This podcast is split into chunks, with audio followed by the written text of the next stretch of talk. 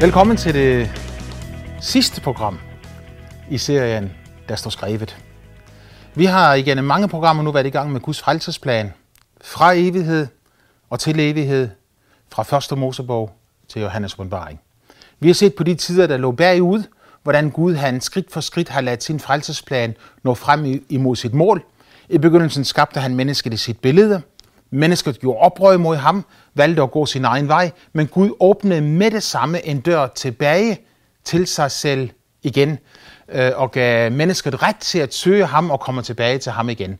Denne frelse er så blevet stærkere og stærkere og mere og mere åbenbart igennem tiden, helt frem til den tid, vi lever i i dag, hvor Guds nådes evangelium, frelsen i Jesus og friheden i ham forkyndes for mennesker ud over hele jordkloden.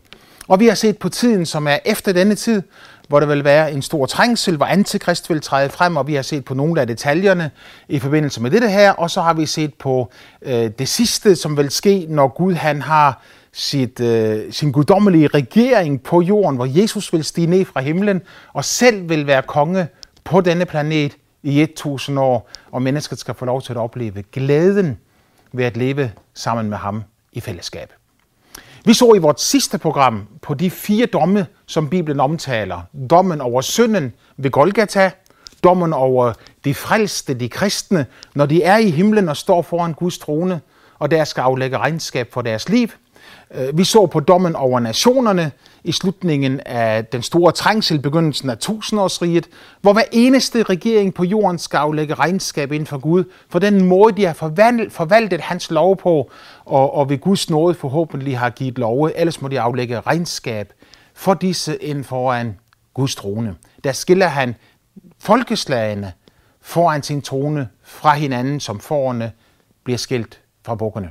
Og så har vi set på dommen på den yderste dag, det som mange kalder verdensdommen, øh, dommen ved den store, hvide trone, hvor alle de, som er døde igennem tiderne, uden at have taget imod Jesus som deres frelser, uden at ville leve med Gud og acceptere Guds herredømme over deres liv, øh, de skal derimod tage dom over deres gerninger. Det skal de kristne ikke, det skal de frelste ikke, øh, fordi Jesus allerede tog deres dom på sig på Golgata. Så de behøver ikke at komme for den domstol, og skal ikke for den. Og det er da også det, Jesus han siger med stor glæde og begejstring i sin stemme, at den, som tror på mig, kommer ikke for dommen, men er gået over fra døden til livet. Jeg vil i det sidste program øh, prøve på at beskrive nogle af de forskellige øh, begreber og udtryk, som findes i forbindelse med denne afslutningstid. Øh, en af dem er det, du møder i åbenbaringsbogen, det 20. kapitel, når øh, den store trængsel er forbi, og vi står på grænsen til at gå ind i tusindårsriget, øh, så står der der i vers 5, de andre døde blev ikke levende, før de tusinde år var til ende.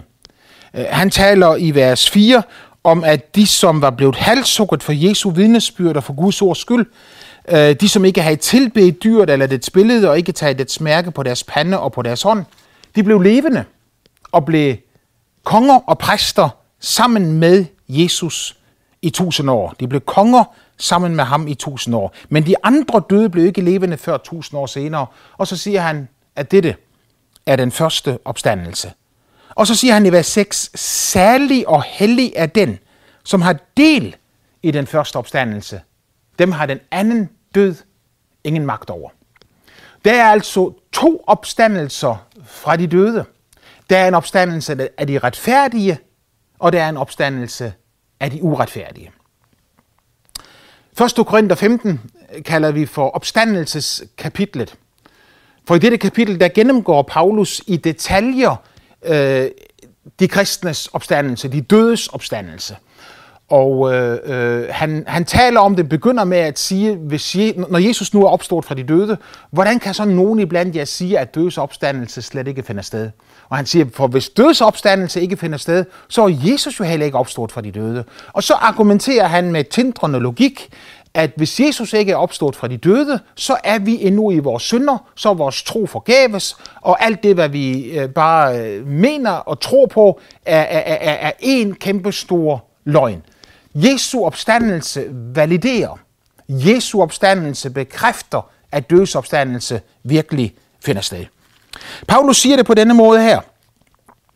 at øh, ligesom alle dør i Adam, så skal også alle levende gøres i Kristus. Men hver i sit hold. Som første grøde Kristus, dernæst vil Kristi komme, de som hører ham til, derpå kommer enden, når han overgiver riget til Gud og faderen, efter at han har tilindet gjort al magt og al myndighed og kraft.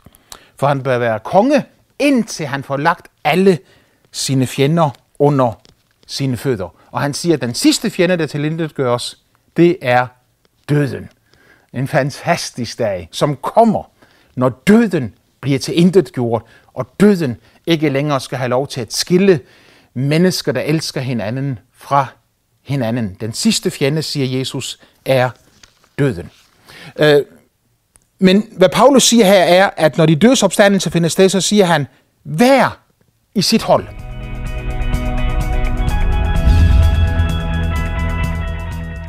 De dødes opstandelse, den er altså i flere hold. Grundlæggende er der to opstandelser fra de døde. En opstandelse til retfærdighed, og en opstandelse til dom. Om man hører til den ene eller den anden, afgøres fuldt ud af, hvordan vi lever vores liv her på jorden.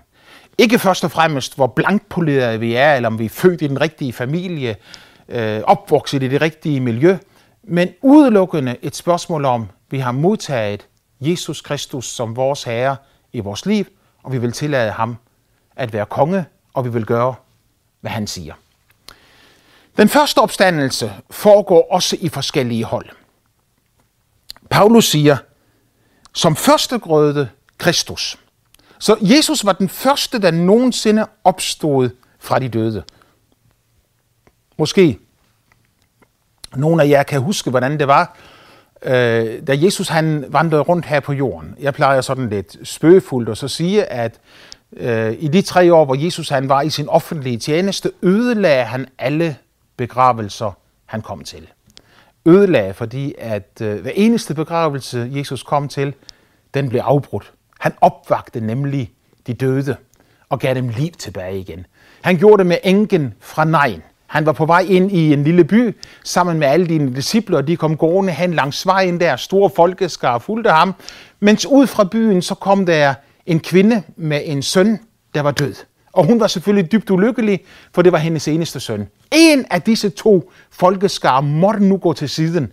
Enten livets fyrste Jesus, eller døden, som kom hen imod dem. Indtil den dato var det altid livet, var det altid livet, som må, måtte gå til side, og døden regerede. Men Jesus, han gik hen til, til øh, kvindens søn og talte til ham og rørte ved ham, og han gav ham livet tilbage igen. Øh, det kan dog ikke betragtes som en opstandelse fra de døde. Det var bare en, en, en, en reparation, en helbredelse, om du vil det, hvor hans ånd og sjæl kom tilbage i hans krop igen. Men øh, nogle år senere, så døde denne øh, søn jo en naturlig død, som også Lazarus, som havde ligget død fire dage, og Jesus oprejste ham fra de døde, og øh, Bibelen siger, at stor folkeskar fulgte ham på grund af det, men også Lazarus døde senere igen. Så en, en, en, en opvækkelse fra de døde, hvor Guds kraft kommer ind i mennesker, så de får livet tilbage igen, er ikke det samme som en opstandelse. Opstandelse fra de døde er, når Guds kraft rammer et menneske, et dødt menneske, på sådan en måde, at de opstår fra de døde i et nyt lægeme hvor, hvor, hvor denne øh, krop, som bliver ældre fra dag til dag, som nedbrydes fra dag til dag, Paulus taler om teltet, der brydes sammen. Øh, det telt, som vi, øh, vi, vi, vi lever i her. Han siger, at fordi det nedbrydes dag for dag, så længes og sukker, sukker vi efter at blive overklædt af et nyt telt fra himlen. En ny, et nyt læme, en ny krop, som ikke kan dø, ikke kan blive ældre, ikke kan blive syg, og ingen skavanker har. Det var nøjagtigt det, der skete med Jesus, da han opstod fra de døde. Han opstod i et helt nyt lame. Da kvinderne kom ud til graven påskemorgen, så var stenen allerede rullet bort. Øh, der var en engel, som havde rullet denne sten bort, ikke for at Jesus skulle komme ud fra graven, men for at kvinderne og de andre disciple skulle kunne komme ind i graven og se, at Jesus ikke var der længere. Jesus, han havde allerede forladt graven. Hvordan han kom ud, Uh, om han gik opad eller til højre eller venstre, det ved jeg ikke. Men jeg ved, at det nye læge, han havde, ikke længere var underlagt materiens uh, grundlov, materiens regler og bud. For samme aften, hvor Jesus opstod fra de døde, var disciplene inde bag lukkede døre af frygt for jøderne. Og selvom de var bag lukkede døre af frygt for jøderne, så stod Jesus pludselig midt i blandt dem. Hvordan var han kommet ind? Ja, en har sagt det sådan lidt, øh, lidt, lidt poetisk eller humoristisk, at Jesus han siger, jeg er døren.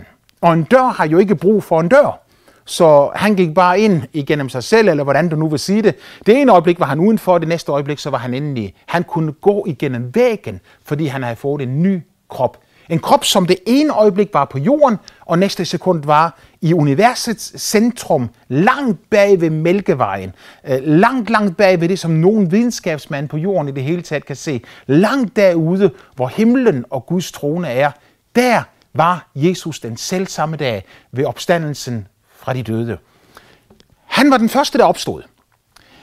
Den næste gruppe, der opstod, bliver kun omtalt med et vers i Bibelen. Så jeg skal ikke lægge alt for meget vægt på det, jeg skal ikke sige alt for meget om det, for det står kun et eneste sted i Bibelen, men Matthæus 27 øh, siger til os, Matthæus 27, 51 siger til os, at da Jesus døde, der åbnede gravene sig, og efter hans opstandelse var der mange af de hensovede hellige slamer, der opstod fra de døde. Og ikke bare opstod fra de døde, men Bibelen siger, at de gik ind i Jerusalem, og der begyndte de at vise sig for mennesker og tale med mennesker.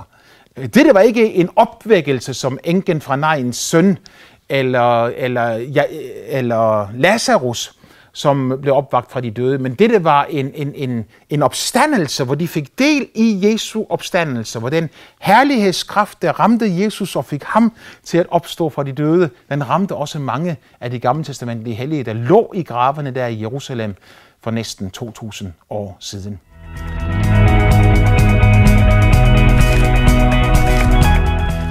Den tredje gruppe af den første opstandelse, den finder sted når Jesus kommer tilbage igen for at hente sin menighed, ved denne tidsalders afslutning, når han skal komme ud fra himlen, og han stiger ned på himlens skyer, og der udgår et råb, en ærgængels røst, der siger, øh, øh, kom herop, så skal de, som lever og er tilbage, når Kristus kommer i et nu et øjeblik blive forvandlet og rykkes op og møde ham i luften. Men før det, der sker, vil de døde i Kristus først opstå, siger skriften. Så det er en tredje gruppe af den første opstandelse.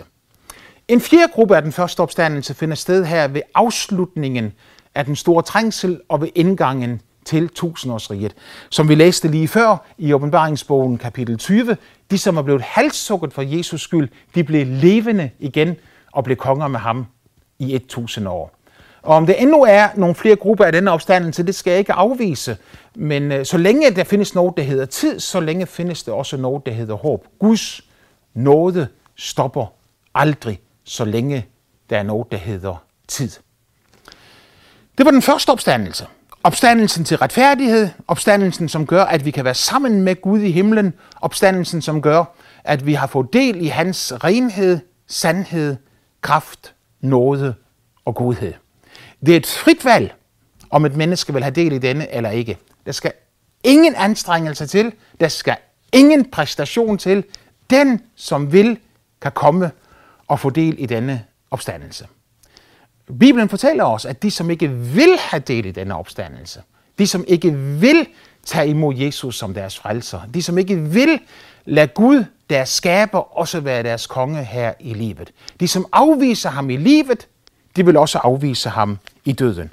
Og Bibelen siger, at når de gør det, så vælger de selv, at de så vil være et sted, hvor Gud ikke er et sted langt borte fra Gud. I øh, Johannes åbenbaring kapitel 22, vers 11 står der, Lad den, som gør uret, blive ved at gøre uret. Lad den urene blive ved at leve i urenhed. Lad den retfærdige blive ved at øve retfærdighed, og lad den hellige blive ved at leve helligt. For se, jeg kommer snart, og jeg har min løn med mig for at gengælde enhver, eftersom hans gerning er. Jeg ved ikke, om man kan sige det klarere. Den, som går uret, vil blive at gøre uret, den, som er uren, vil blive at leve i uren, urenhed, mens den, som er retfærdig og hellig, også vil fortsætte med at leve i retfærdighed og hellighed.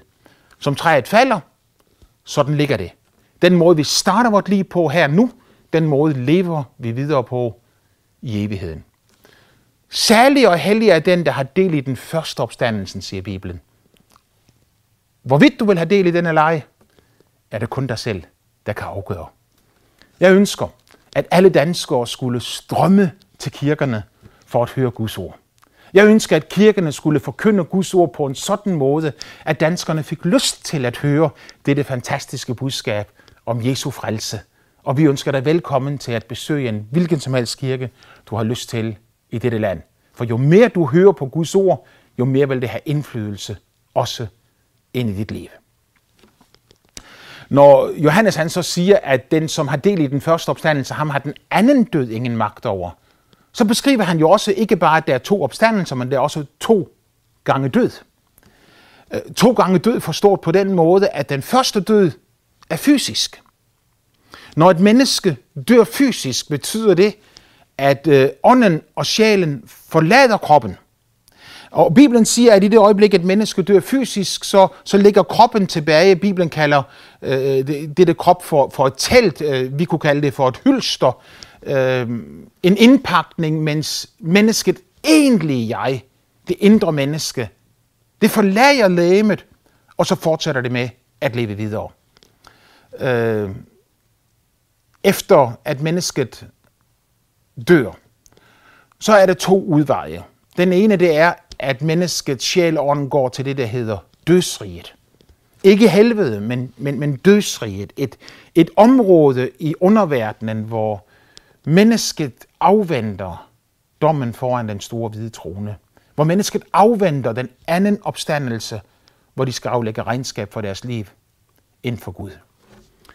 Mennesket, som dør i tro på Jesus, mennesket, som lever i fællesskab med Gud, vil i det samme øjeblik, det dør, igen slår sine øjne op. Ikke i dødsriget, men i himlen, i paradiset, for en Guds trone.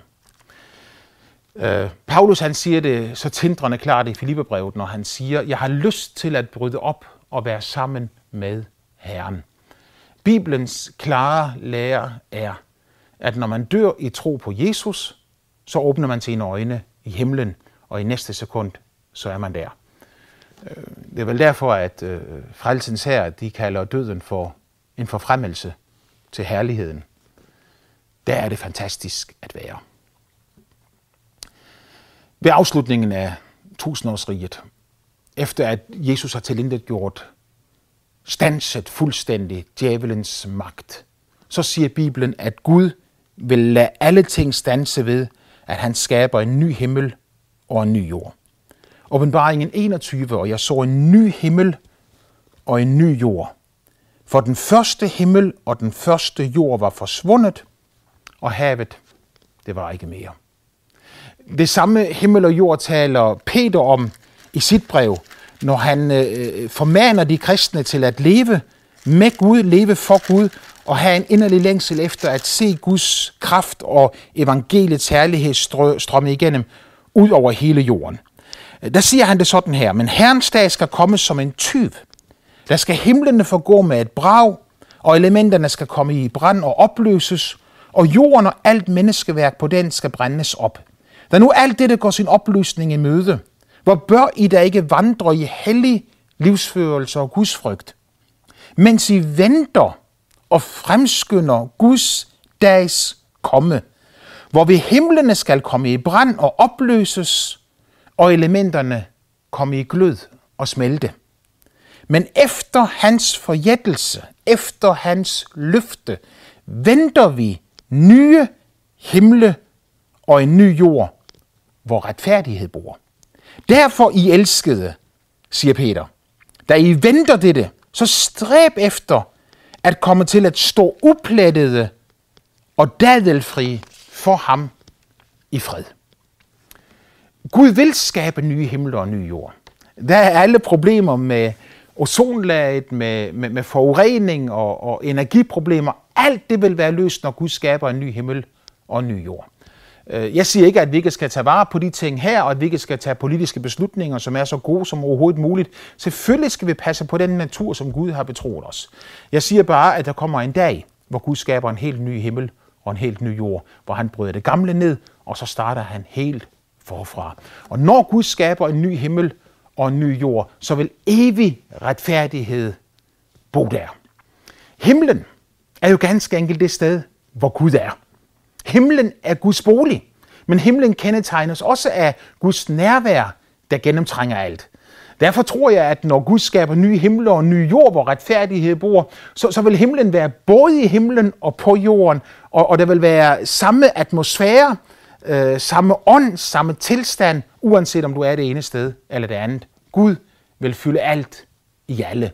Bortset fra det sted, som hedder Ildsøen, hvor den falske profet, antikrist, djævelen og alle mennesker, som selv ønsker at være der, får lov til at tilbringe evigheden. Mens alle andre, siger Bibelen, de skal være på den nye himmel og den nye jord. Himlen. Hvilket fantastisk sted. Jeg ved ikke, om nogen af jer kunne øh, drømme om et eller andet sted, hvor I skulle holde ferie, hvor I aldrig nogensinde har været endnu. Om nogen af jer har et eller andet drømmested på planeten, hvor I siger, at det kunne være det bedste sted, jeg kunne komme hen. Jeg har et drømmested. Mit drømmested, det hedder himlen. Det er slet ikke på denne planet. Himlen et fantastisk sted. Når Gud i begyndelsen skabte mennesket i sit billede, så anbragte han dem i, i paradisets have i Edens land.